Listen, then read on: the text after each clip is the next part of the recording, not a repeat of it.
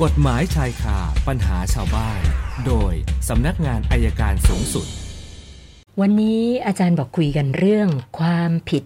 หลายกรรมนะคะ สัญญาณจากอธิบดีอายการประจำสำนักงานอายการสูงสุด อาจารย์ปอระเมศวร์อินทรชุมนุมมาแล้วค่ะ สวัสดีค่ะอาจารย์ สวัสดีครับคุณสนันท์ครับ เช่นค่ะ วันนี้มาคุยกันเรื่องความผิดหลายกรรมหน่อยนะคือว่ามันมีลูกจ้างน่ะลักทรัพย์ของนายจ้างคือลักบัตรเครดิตของนาย บัตรบัตร ATM ของนายจ้างค่ะไปใช้ร่วมกันสองสามคนไปใช้นะครับ แล้วก็ไปกดเงินหลายครั้งเหลือเกินคำถามก็ว่าเขาก็ต่อสู้ว่าเขาเขาเขาลักแค่บัตรเครดิตกับลักเงินในบัญชีธนาคาร เท่านั้นแค่สองกรรมนะครับ แต่เรื่องนี้เขาฟ้องกันหลายกรรม เช่นลักลักทรัพย์ลักบัตรเครดิตเนี่ยหนึ่งกรรมแล้ว แล้วก็ลักเงินเนี่ยไปกดลักเงินก็ถือว่าใช้บัตรเครดิตของผู้อื่น รวมทั้งหมดยี่สิบหกครั้งนะครับ ศาลก็ลงโทษยี่สิบหกกรรมและยังมีอันอื่นอีก ร่วมร่วมแล้วก็ตัดสินจำคุกคนหนึ่งก็หลายหลายอ่าสามสิบสี่ปีนะครับเขาก็ต่อสู้ว่าเขาทำแค่กรรมเดียวโทษมันควรควรจะเป็นแค่ลักทรัพย์กับลักใช้บัตรเครดิต เท่านั้นเองก็ไม่น่าจะเกินห้าปีสิบปีค่ะศาลฎีกาก็บอกไม่ใช่ คุณลักบัตรเครดิตเข้าไปนี่ก็หนึ่งกรรมแล้วอันที่สองเอาเอาบัตร ATM ของเขาเนี่ยหนึ่งกรรม เอาบัตร ATM เขาไปกดเงิน26ครั้งเนี่ยมันมีความผิดฐานใช้บัตรของผู้อื่นหนึ่งละ26กรรมแล้วก็ลักเอาเงินอีก26กรรมก็เป็นความผิดกรรมเดียวกฎหมายในบทนี่ก็เป็น27กรรมแล้วนะครับ เพราะฉะนั้นฝากเตือนคนที่ชอบหยิบบัตรเครดิตชาวบ้านก็ไปหรือบัตร ATM ก็ไปแล้วไปใช้นะครับ ใช้ครั้งหนึ่งก็โดนนะครับ ประมาณ7ปี3ปีถึง7ปีนะครับ ใช้หลายครั้งก็ก็คูณเข้าไปแล้วกัน อันนี้ก็เรียกความผิดหลายกรรม จะได้ไม่ต้องเถียงกันมาก ลักไปจะได้ติดคุกนานๆ ก็ฝากเป็นข้อสังเกตครับ แต่ว่าค่ะพอลงโทษแล้วในโทษสูงสุดมัน7ปี ติด37 39ปี ก็ศาลลงโทษได้ไม่เกิน20ปี แต่ถ้าลงโทษจริงก็เข็ดตั้ง20ปี แต่กลัวไม่จริงนะครับ ลงไปลงมาก็เหลือแค่4ปี5ปีอีกเหมือนเดิมครับค่ะ วันนี้คำถามเริ่มที่คุณซิรินค่ะอาจารย์อ่าคุณซิรินสอบถามมาว่าอ่า บ้านเราเนี่ยมีกฎหมายเกี่ยวกับเรื่องทรัพย์สินของพระไหมคะ คือเขาบอกว่าอ่าคนที่บวชเป็นพระก็เพื่อจะสละทางโลก ถ้ามีทรัพย์สินเยอะเกินไปไม่น่าดี ก็เลยสอบถามมาว่าเรามีกฎหมายจัดการเกี่ยวกับเรื่องทรัพย์สินของพระไหมคะบ้านเนี่ยบ้านไม่เรามีเนี่ยครับ มันมีอย่างเดียวมีว่า ทรัพย์สินของพระที่ได้มาจากการบวชในระหว่างที่บวชได้ทรัพย์สินใดมา ถ้าไม่ได้เขียนเป็นพินัยกรรมยกให้ใครก็ตกเป็นของวัดมีแค่นั้นครับค่ะส่วนก่อนหน้าที่จะเป็นของพระนั้นก็ไม่เกี่ยวครับ อืมค่ะ แล้วก็คุณอภิชาติอยากจะทราบว่านะเวลาที่โดนฟ้องแล้วก็เรื่องส่งถึงอายการแล้วเนี่ยอ่าจะต้องใช้เวลาอีกนานไหมคะกว่าจะไปขึ้นศาลจริงอะค่ะโดยปกติ ถ้าคดีนี้อยู่ระหว่างฝากขังที่ศาลนะครับ ค่ะ ก็ไม่เกินระยะเวลาที่ฝากขัง ประการที่สองถ้าไม่ได้อยู่ในฝากขัง ถ้าคดีไม่มีปัญหาอะไรเลยนะครับ ไม่มีการสอบสวนเพิ่มเติมหรือสำนวนเรียบร้อยแล้วเนี่ย ก็ฟ้องได้โดยเร็วครับ ก็ไม่เกินประมาณ คือความค้างก็ไม่ให้ค้างเกินหนึ่งเดือนครับ รับค่ะเดือนเมษาก็ต้องให้เสร็จเมษาครับแต่ถ้าสอบสวนเพิ่มเติมอาจต้องรอผลสอบสวนเพิ่มเติมครับค่ะ ท่านต่อไปคุณสุราง อันนี้ก็เป็นเรื่องความสงบในสังคม คือบอกว่าแถวบ้านเนี่ย จะมีรถกระบะอยู่คันหนึ่งนะเขาชอบเร่งเครื่อง แล้วเวลาเร่งเครื่องทีนะโอ้ควันดำมากเลย แล้วการจอดรถของอเจ้าของรถคันนี้นะก็ชอบจอดเกะกะชาวบ้าน เวลาใครไปบอกให้ย้าย ก็ไม่ยอมย้ายได้ง่าย ๆ เหมือนกันนะคะ แล้วก็มีเรื่องกับคนอื่นอยู่เรื่อยนะคะ ก็เลยสอบถามมาว่าพฤติกรรมแบบนี้เนี่ยจะทำยังไงดี เพราะว่าเคยแจ้งตำรวจมาครั้งหนึ่งแล้วตำรวจมาเตือนแล้วก็เหมือนเดิมอะค่ะอาจารย์อืมผมว่าผมว่าต้องระบบต้องแจ้งขนส่งแล้วหน่อยใช่ไหมค่ะเพราะรถคันนี้มีควันดำห้ามใช้รถนะครับค่ะอาจจะต้องเป็นอย่างนั้นนะนะแต่ไอ้ค่ะส่งเสียงอึกกระทึกอื้ออึงเนี่ย ถ้าตำรวจเอาจริงก็คือก่อให้เกิดความเดือดร้อนสังคมซึ่งดำเนินคดีได้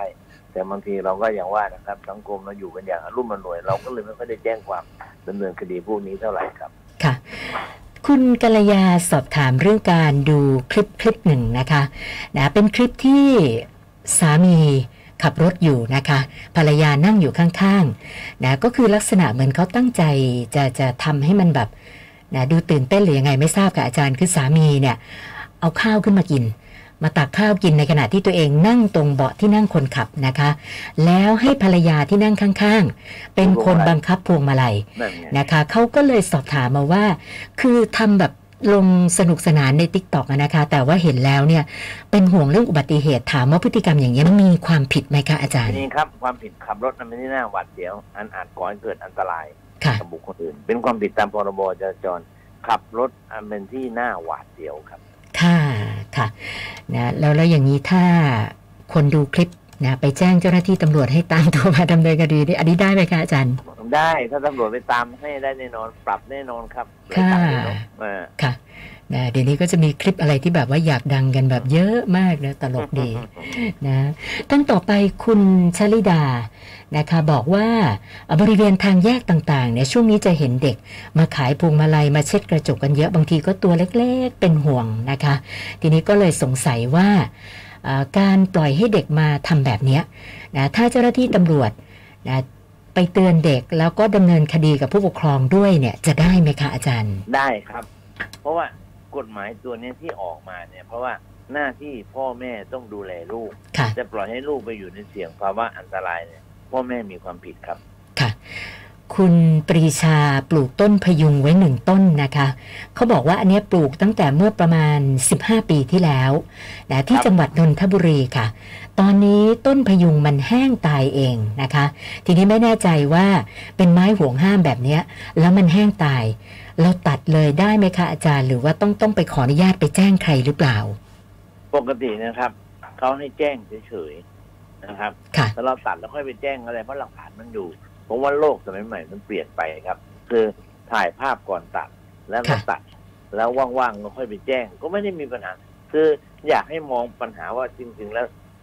รอไม่ได้ก็ทำไปก่อนครับ ค่ะ ส่วนท่านสุดท้ายคุณวิโรธนะดูข่าวกรณีคนไร้บ้าน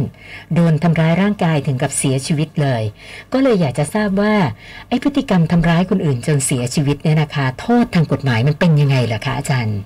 สองเก้าศูนย์ทำร้ายร่างกายมันสิบห้าปีครับ15ปีเลยนะคะครับค่ะ อาจารย์คะมีเพิ่มมาอีกหนึ่งเชิญเลยครับนะคะนะคุณจักรพงศ์ค่ะบอกว่า ซื้อบ้านหลังหนึ่ง นะแล้วก็อยู่ในละแวกเดียวกันเนี่ยมีประมาณ 6 หลังนะคะนะก็อยู่กันมาประมาณ 50กว่าปีแล้วนะคะนะทีนี้เจ้าของที่ติดกันเนี่ยกำลังจะขายที่ดิน ซึ่งที่ดินที่เขาจะขายเนี่ยนะมันเป็นที่ดินบริเวณที่ใช้เป็นทางเข้าออกด้วย แล้วก็เป็นเส้นทางเดียวที่มีนะก็เลยสงสัยว่าลักษณะแบบนี้เราจะทำยังไงได้บ้างอะคะอาจารย์ ถ้าเราไม่มีทางออกเราก็ยื่นคำร้องต่อศาลนะครับขอให้เปิดทางออก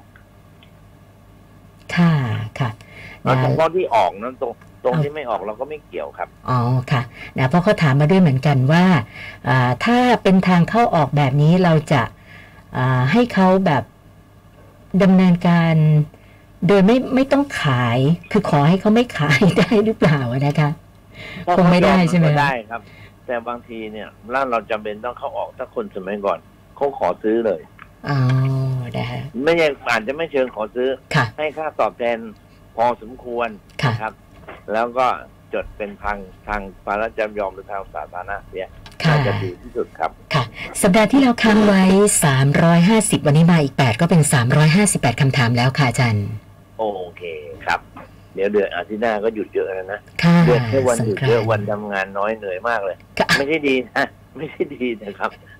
บางคนบอกว่าเดือนนี้หยุดเยอะสค่ะบาย คนอื่นอาจจะสบายครับอ่าแต่ถ้างานด้านกฎหมายเนี่ยไม่สบายคอ๋รัอบเพราะมันต้องเข้ามาเรื่อยค่ะๆแล้วมันก็ไม่ได้ไปศาลเนี่ยอ๋อพอมันเข้ามาเราไม่ได้ยอะส่งต่อค่ะนะครับ ถ้าวันธรรมดาเข้ามาเราส่งต่อไปให้ศาลพิจารณา